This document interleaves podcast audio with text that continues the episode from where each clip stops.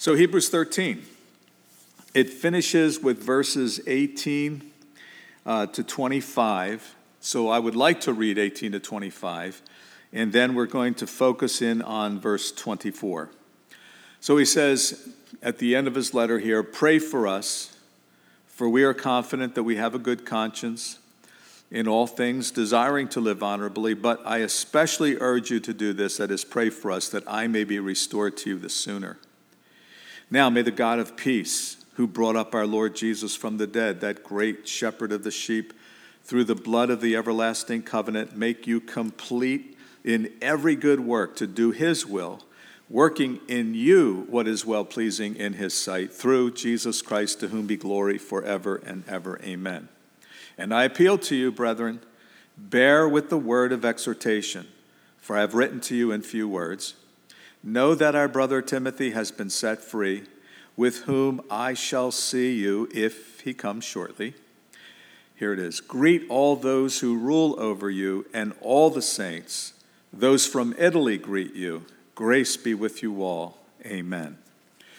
So it's not uncommon, whether you're talking about a letter somebody writes today or a letter that somebody wrote in the ancient world, it's not uncommon for them to begin with a greeting and to end with a farewell. And that happens in almost all the letters in the New Testament. There are a couple letters that, such as the end of Galatians, where you don't get that, and it's probably because of the nature of the problem in Galatia and the severity and the seriousness with which Paul had to address the Galatians because he was concerned about them falling from grace. And that's a terrible thing. Here's a church, too, that has lots and lots of problems. And uh, most of the letters in the New Testament, by the way, are the result of problems in the early church, even when the apostles were still alive. And you would say, oh, wish we could go back to the good old days when the apostles were around. Well, the church has never been trouble free, ever, and it will not be trouble free until Christ returns and there's the new heavens and the new earth. And in a sense, thank God for those heretics. Thank God for those troubles and those problems without which we would not have a Bible. We would not have a New Testament. So God works all things together for good, even heresy and errors and, and people that um, decide they're going to tell everybody what to believe and what they're teaching them is wrong. So here we have a letter that opens and closes with a fairly typical way of greeting and saying farewell there in, in chapter 13, especially verse 24 and 25. Now, when you write a letter to somebody, and you greet them at the beginning of your letter and you tell them what you have on your heart and on your mind, and you finish up and then you give them a parting farewell, a parting greeting. What it does is it expresses your affection for the people you're writing to. And if there's one thing that you find in Scripture, especially these personal letters, is the affection of the writer to the people he's writing to sincere infect, affection, love, care, concern. Sometimes, as I said in Galatians, the concern is severe because the problem is very serious and even salvation threatening, you might say. So he says to them here, greet all those who rule over you. That's interesting that he says to the church there, greet their rulers first. And then he says, and all the saints. So greet all those who rule over you and greet all the saints. Then he adds, Those from Italy greet you. So he wants to greet all of them, but he makes a distinction. He distinguishes between the leaders of the church and the members of the church. So the leaders, very clear, those who rule over you, and all the saints. And not that I think that I have to teach this uh, and belabor this point, but notice that believers are saints. Saints are believers. There's not a separate category of believers that are more faithful and closer to God and holier than the, uh, the rest of us, and they're the saints. That's why I, I avoid saying St. Mark and St. Paul and St. John. I, I prefer to call them apostles, that's what they are. But the faith they had in Christ that saved them is the same faith that saved me. They're not more saved than somebody who's not an apostle. And all who believe in Jesus Christ are set apart by God through the Holy Spirit, and we are all saints, all set apart ones by faith in Jesus Christ. So there's, there's nothing here where you have to say, oh, okay, he's writing to the, to, the, to the leaders of the church and to those really holy members of the church, but why doesn't he greet everybody else too? No, he does. That's who they are, they're saints. And um, the word all takes place twice. I think that's significant. He could have used it once. You know, he could have said, Greet all those who rule and, and, and, and the saints among you. But he, he does it twice, and I think um, it's the Word of God. We believe that it's inspired word for word. So to see the word all used here twice, to me, says underline it. There's a reason for this. And he doesn't want to exclude anybody. And I think part of the reason is this is a church, as we've seen, a church that's in trouble. Things are not all okay here, things are not. Uh, not well here, and there are tensions in the body of Christ. I think maybe why he mentions the, the leaders first, because that's appropriate. Um, and I think uh, he's trying to foster the unity here in the church. Um, there seems maybe, doesn't come right out and say it, that there, there may be some tension uh, between the saints, the members of the church, and and the leaders of the church, perhaps. Look at verse 7, for example. Remember those who rule over you, who have spoken the word of God to you, whose faith follow, considering the outcome of their conduct. And then verse 17 Obey those who rule over you and be submissive, for they watch out for your souls as those who must give account. Let them do so with joy and not with grief, for that would be unprofitable for you. So it seems that, uh, and we already know that some of the members of the church had, uh, had stopped attending. They weren't coming together with the saints. And he says, and let us consider one another in order to stir up love and good works, not forsaking the assembling of ourselves together, as is the habit or the manner of some, but exhorting one another, and all the more since, uh, you know, as you see the day approaching, that's Hebrews 10 24 and 25. So the church is is going through a, a time of stress, difficulty, perhaps some discord, maybe even between the leaders and the members. And so he, he's finishing. And it, it looks like this writer may have been a part of this church, maybe even one of the leaders of the church, because he says uh, in verse 19, remember this, I especially urge you to do this. He's asked for prayer, to pray, that I may be restored to you the sooner. And the idea of being restored is the idea that I once was among you. For some reason, he's not with them, but he wants to get back to them. And it's, uh, again, similar to that. He says in verse 23 Know that our brother Timothy has been set free, with whom I shall see you if he comes shortly. So he's hoping that now that Timothy's been released from prison, the two of them can come together soon and be back at the church or the churches where, where this letter is sent to. So none are excluded. And again, I think this is affection. I love you. I'm concerned about you. I've, and remember what he says there in uh, verse 22 I appeal to you, brothers and sisters, bear with the word of exhortation, uh, for I have written to you in few words. In other words, I know I've written some words to you, and I've warned you, and I've rebuked you, and I've, I've, I've shaken you up a bit here, and I've spoken very frankly with you. He says, and, and I'm pleading with you that I'm doing this because I love you. I'm doing this not because I think I'm better than you or, or you're on, you know, you, you've gotten on my nerves and I'm annoyed with you. I love you and uh, I want the best for you, and I see these signs of trouble, and I want you to understand it. And a lot of what he's saying, of course, is to, Jew, to Jews that have started to believe in Jesus as Messiah, and somebody was questioning their faith, and they were having doubts and questions about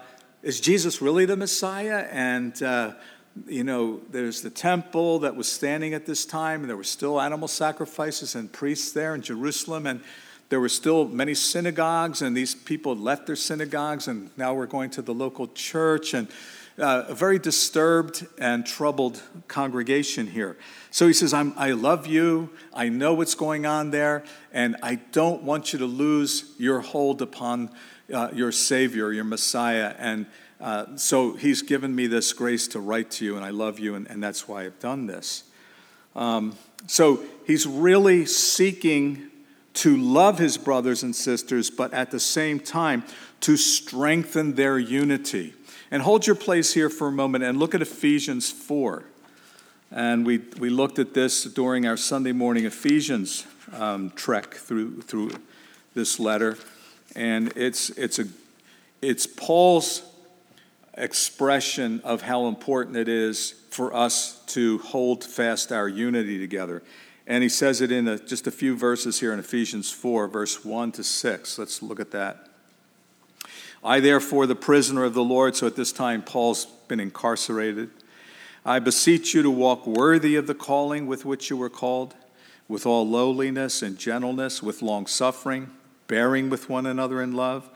Here it is endeavoring to keep the unity of the Spirit in the bond of peace. Another way of saying this very accurately would be make every effort to hold the unity of the Spirit in the bond of peace. Very strong. Make every effort. Your part in the body of Christ is to do everything you can in God's way and in God's strength to keep us together as brothers and sisters in the family of God. And then he tells us why in verse 4 and 5 and 6. There's one body, not many. There's one spirit, not many. Just as you were called in one hope of your calling. There's only one gospel. There's one Lord, one faith, one baptism, one God and Father of all, who is above all and through all and in you all. So it's very clear. There's not, there's not different churches, there's not different faiths, there's not different. Baptism doesn't mean different things in different parts of the world and different churches. Mm-mm.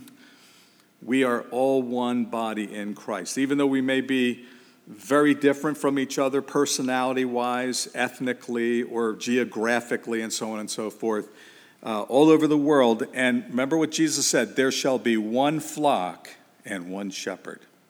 And Jesus is that shepherd. And once he returns and we're all together with him in the new heavens and the new earth, uh, we shall be one forever and ever. And I have another place I want you to look at. And then he says, um, going back to Hebrews 13 now, those from Italy greet you. Now, he's probably talking about Rome. Not that Rome was the only place where Christians gathered and met, but of course, uh, in, in another place in, in, in the New Testament, when he mentions Italy, it's, it's probably Rome principally that he's referring to. But again, he's sending them greetings from Christians from some other area of the world, some other local churches. And again, he's emphasizing that there are Christians that meet over here in Italy. There's Christians that meet there where you are. There's the churches in Ephesus and Asia Minor and here and there. But we're really all one. And so wherever any Christians are, we love each other. We care about each other. And, and you, you know, you've experienced this, I'm pretty sure. Um, you're with somebody, you don't know them, maybe it's a salesperson, and you're talking to them and you're thinking, I wonder, is this a brother in the Lord or a sister in the Lord? And you might venture to probe a bit, and they look at you and you look at them, and, oh, yeah, yeah, just like Friday night. and all of a sudden you find out, wow, you know, he, you saved my life, and you're a believer now, and I'm a believer now. And there was a hug and there was joy. I mean, the, the, the room, the atmosphere in the room was really blessed to, to discover that, you know, as Mike related. And, and so uh, when you find out somebody's a believer, you get excited. You know, you're blessed, you love it, it's great. And it's as though you've known each other for years, lots of times, times when you meet somebody like that. So, so those from Italy greet you. And so we are all one family, and let's believe it, let's act like it, let's promote it, let's work at it, and not allow ourselves to be divided from each other. And, and remember this the early church was a house church movement. It wasn't denominational back then. We have denominations now. But at that time, it, there was not a denominational movement at all. It was a house church movement. Somebody would be saved over here and they'd start meeting in a house.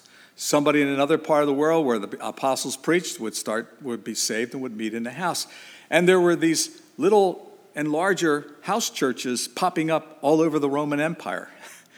And from what we can tell from these letters and what they call the church fathers, that would be the, those men who led the church after the apostles had died, right after, right after the apostles were off the scene.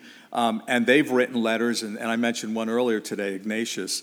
We find that they were constantly in contact with one another. They were sending emissaries and envoys out, and, and word would come through. You know, uh, we just learned that over there in that part of uh, Asia Minor uh, or Syria, uh, a new church has been started. You know, brother so and so went over there and preached, and all these, or so and so, businessman, he was a Christian, he was traveling through an area and he stopped overnight in this place and he was talking to the people he was staying with, and they started to believe in Jesus.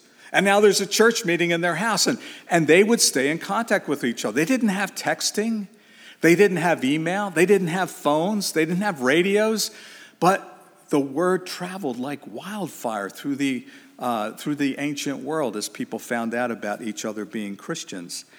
And so it was very important because the devil always is threatening our unity. There's always heretics, there's always leaders who are leading people away from the truth. And so there was this concern of the apostles and the early church well, make sure that what they believe is what Paul preached, is what Jesus taught us, what Peter said. And, and they would, whenever anybody got a letter from one of the apostles or one of the gospels, they would copy it and they would copy it and then they would start spreading it out. And somebody over here found, you have a letter from Paul? We're going to send somebody over. We want to make copies of that. Well, don't worry about it. We've already made some copies and we'll give you some. And, and the word of God began to spread all over the place. There is no truth to the claim that Constantine is the reason why we have the New Testament. It's utterly false, it's utterly untrue. And yet, you'll hear people say that, oh, it was Constantine. No, not the case at all. And history proves it. You just read the different letters that we have. And if the few letters out of all that were written show this to us, you know, if we had found more letters of the ancient world, the, the early church leaders, it would have borne it out even more conclusively. So, so it's, a, it's an early, the early church was a house church movement. Christians from all over the empire kept in touch with each other. And so they had to, they had to push this, uh, this doctrine of unity in the church. But that's not the only reason. It's not a pragmatic thing. Unity of the body is not merely pragmatic. We got to stick together, you know? Uh, united we stand, divided we fall. There's truth to that. But look at what Jesus says in John 17. This is the most important reason for our unity. John chapter 17.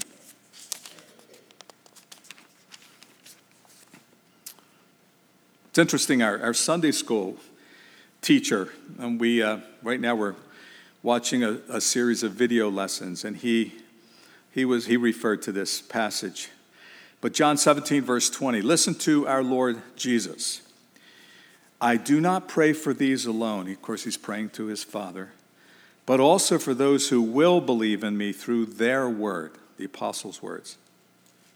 Here it is that they all may be one, as you, Father, are in me and I in you, that they also may be one in us, that the world may believe that you sent me. That's not pragmatism, that's theology. And that's theology in this sense God the Father is one God, but three persons the Father, the Son, and the Holy Spirit. And God the Father, and God the Son, and God the Holy Spirit are God. And one of the persons is not more nor less God than any of the other persons. Each is fully God, and together are God. Now, that's a mystery that's beyond our comprehension, but it is true.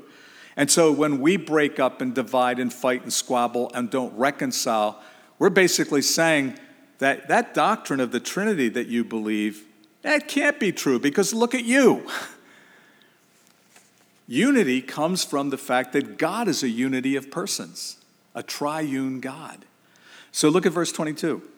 And the glory which you gave me, Father, I have given them. And the them here is us, that they may be one. So he's repeating himself because it's so important.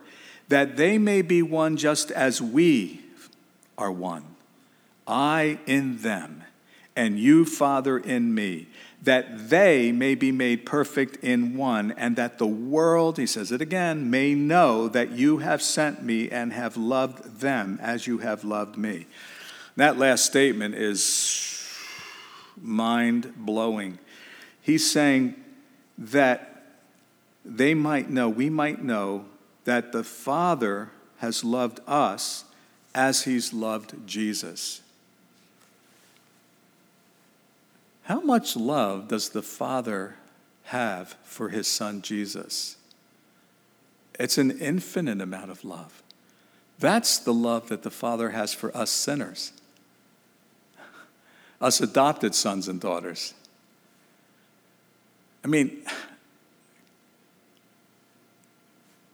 it, it leaves you speechless. Just like this morning, God has done everything for us. And He not only offers it to you and to me, He gives you the faith to believe it. Because when the time comes, you're born again. Now you can see, now you can hear, and now you have faith to believe these gargantuan claims of the Bible and promises of God. So it's not faith plus works. We believe in Jesus Christ according to faith alone, by the grace of God alone, and we believe in Jesus Christ alone plus nothing. And there you see, Jesus is from another di- direction talking about this infinite love, this, this inexhaustible love that God loves you and me. And we're not perfect. We're not righteous. We're sinners. We're fallen. We mess up all the time. And the Father's love for you and for me is no less than the Father's love for his own Son. And remember, you and I are in Christ by faith. So the Son, the Father, the, the Father, the, the love that the Father has for his Son is coming to us because we're in Christ. We're in union with Christ. So I hope this helps you to see why it's so important that he says, um, Greet all those who rule over you and all the saints. And then he adds, And those from Italy that we've been with and talking to, they greet you as well because we're all one in Christ, as the Father and the Son and the Holy Spirit are one God together. So, with that foundation, I want to take a look at some of the greetings and then some of the farewells in the scriptures. So we'll, we'll take a little journey through the letters. So start off with Romans chapter 1. Take a look at Romans chapter 1.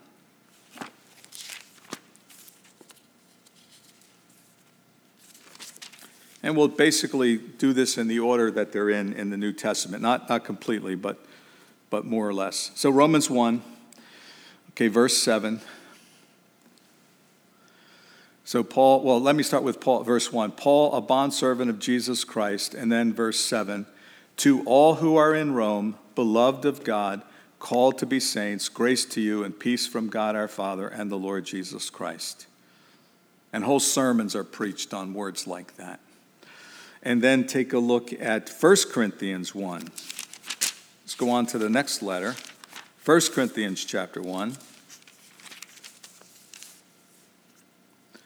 Let's look at verses 1 and 2 here. So, of course, the opening of the letter. Now, we tend to sign the letter with our name at the end, and in the ancient world, they put their own name at the beginning of the letter. Just a little bit of a difference there. Paul, called to be an apostle of Jesus Christ through the will of God, and Sosthenes, our brother, to the church of God, which is at Corinth to those who are sanctified in Christ Jesus, called to be saints, with all who in every place call on the name of Jesus Christ our Lord, both theirs and ours. Grace to you and peace from God our Father and the Lord Jesus Christ. And when he says grace to you and peace, he's saying all of God's blessings in those two words grace and peace. Everything God has for you, you can sum up in grace and peace. And you can actually sum it up in just the word grace when you think about it. Because sometimes they end their letters by grace to you. It's not like, oh, well, I was too tired to write a few more words. They're basically saying, grace. You have grace, you've got everything. All right, Second Corinthians chapter 1. And notice the emphasis on you Corinthians are with all the people of God who are all saints, all in Christ, everywhere in the world. So again, that emphasis on unity. All of us are together. 2 Corinthians 1 Paul, an apostle of Jesus Christ, by the will of God. Now, this is another brother's with him. Timothy, our brother, to the church of God which is at Corinth, with all the saints who are in all Achaia. So, Corinth is a city, and Achaia is a region. It's like we'd say Media is a city, and Delaware County is a region. With all the saints who are in all Achaia, grace to you and peace from God our Father and the Lord Jesus Christ.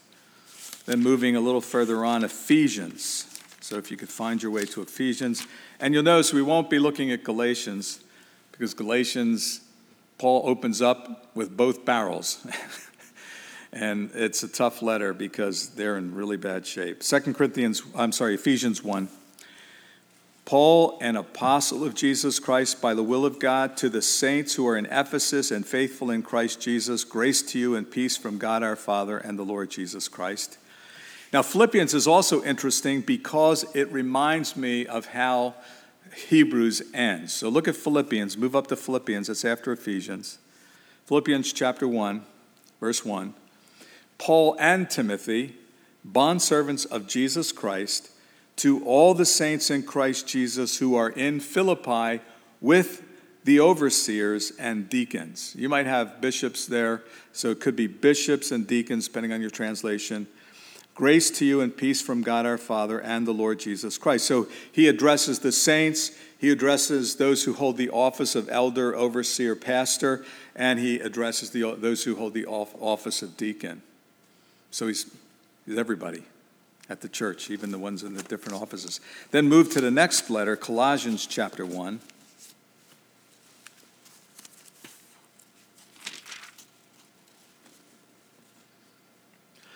Verse 1 Paul, an apostle of Jesus Christ by the will of God, and there's his companion, Timothy, our brother, to the saints and faithful brethren in Christ who are in Colossae, grace to you and peace from God our Father and the Lord Jesus Christ. So, a lot of similarities in these greetings. And when you see saints and faithful brethren, I don't think you should say, well, there are saints and then there's faithful brethren. They're the same. It's something like this to the saints, even faith, the faithful brethren in Christ. So he's basically speaking to the members and calling them saints and faithful brothers and sisters. Um, and then um, there's, uh, oh, I'm watching my time, so I, I want to watch out here. There's a, there is an unusual one in James chapter 1 I'd like you to see. Take a look at that. That's after Hebrews, of course, James chapter 1. Now, it's going to be different for one reason because James is not Paul. So Paul greets the believers his way and James his way. And also, I want to say this. I think sometimes scholars might argue, some scholars might argue that this is more or less conventional. Like we say, dear so and so, it's very sincere, very truly yours, sincerely yours. I think that when we're reading the Bible, that these openings and closings are more than conventional. You know, we just do it because that's what you do. I think they're very meaningful and purposeful and deliberate, and they're part of the inerrant word of God. So, but look at James 1. James, a bondservant of God and of the Lord Jesus Christ, to the 12 tribes which are scattered abroad, greetings. Very different. 12 tribes scattered abroad.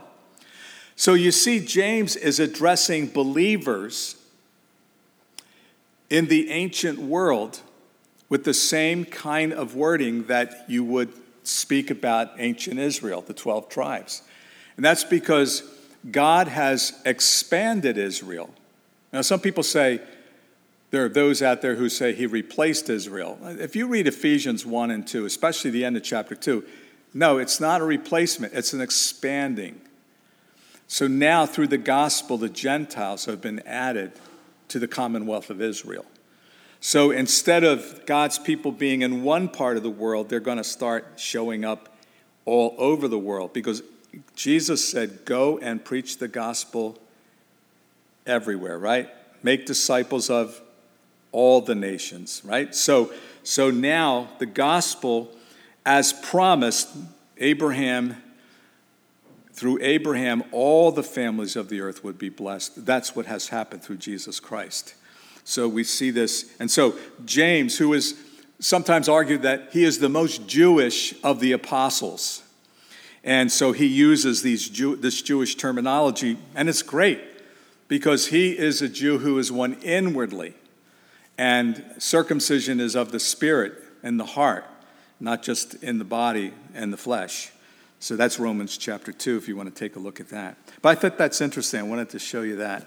Now, those are the greetings. Now, let's take a look at the farewells as the letters are ending. And look at Colossians 4. Back up a little bit to Colossians 4.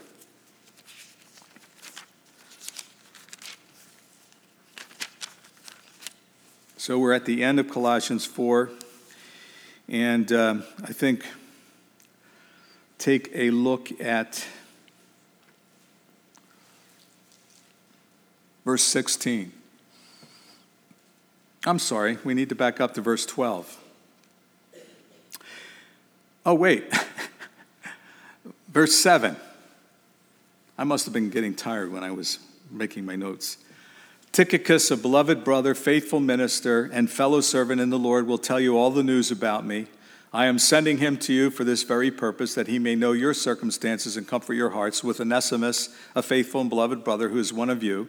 They will make known to you all things which are happening here. Aristarchus, my fellow prisoner, greets you, with Mark, the cousin of Barnabas, about whom you received instructions. If he comes to you, welcome him.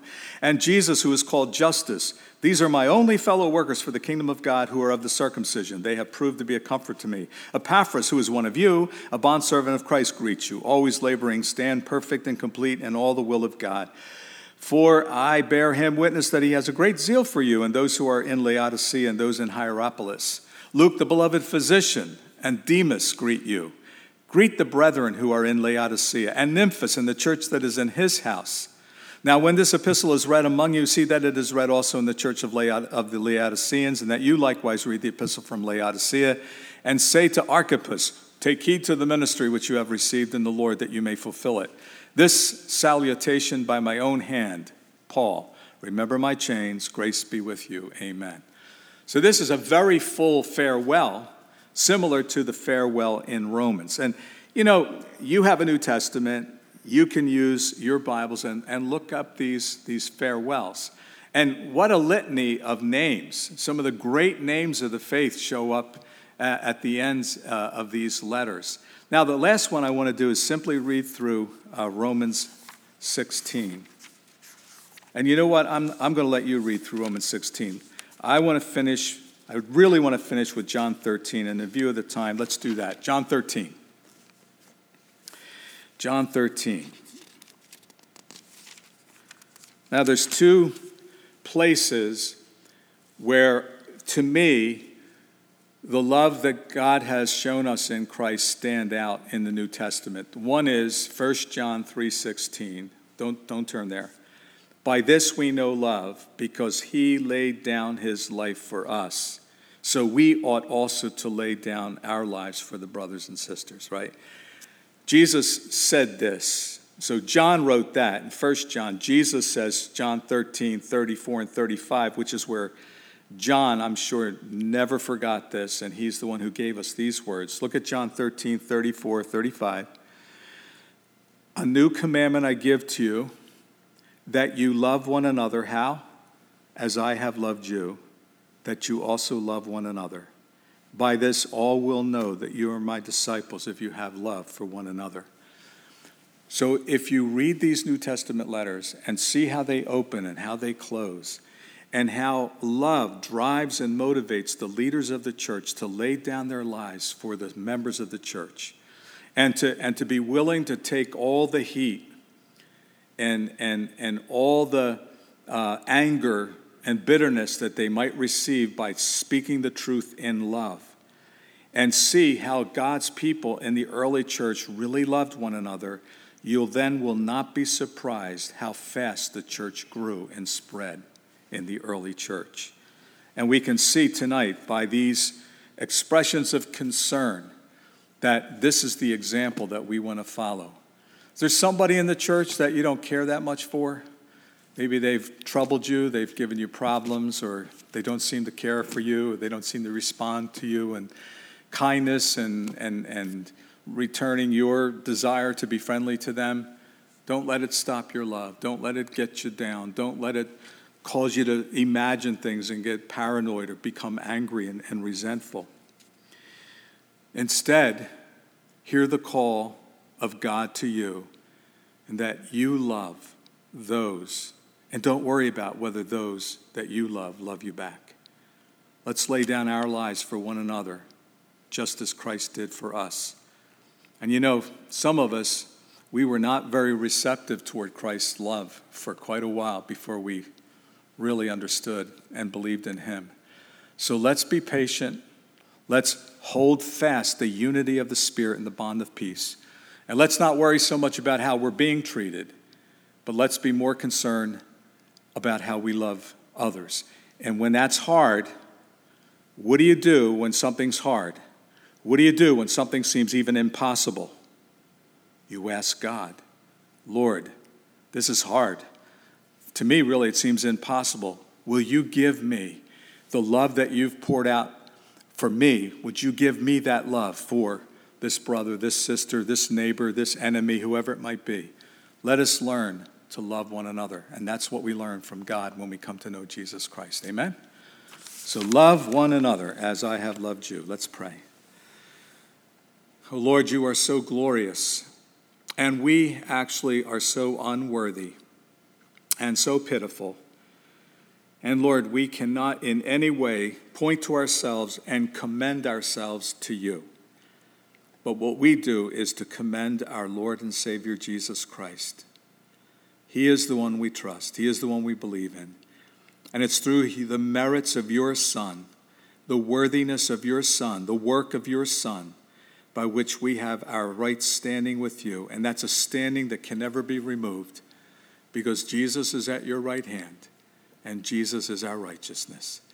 And now, Holy Spirit, fill our hearts with the love of God that we may indeed love as you have loved us with really what amounts to be a supernatural love that comes from you for we have we have, do not have that love in and of ourselves. Hear us as we pray o lord god. Help us in this fallen world and these fallen bodies we pray in jesus name. Amen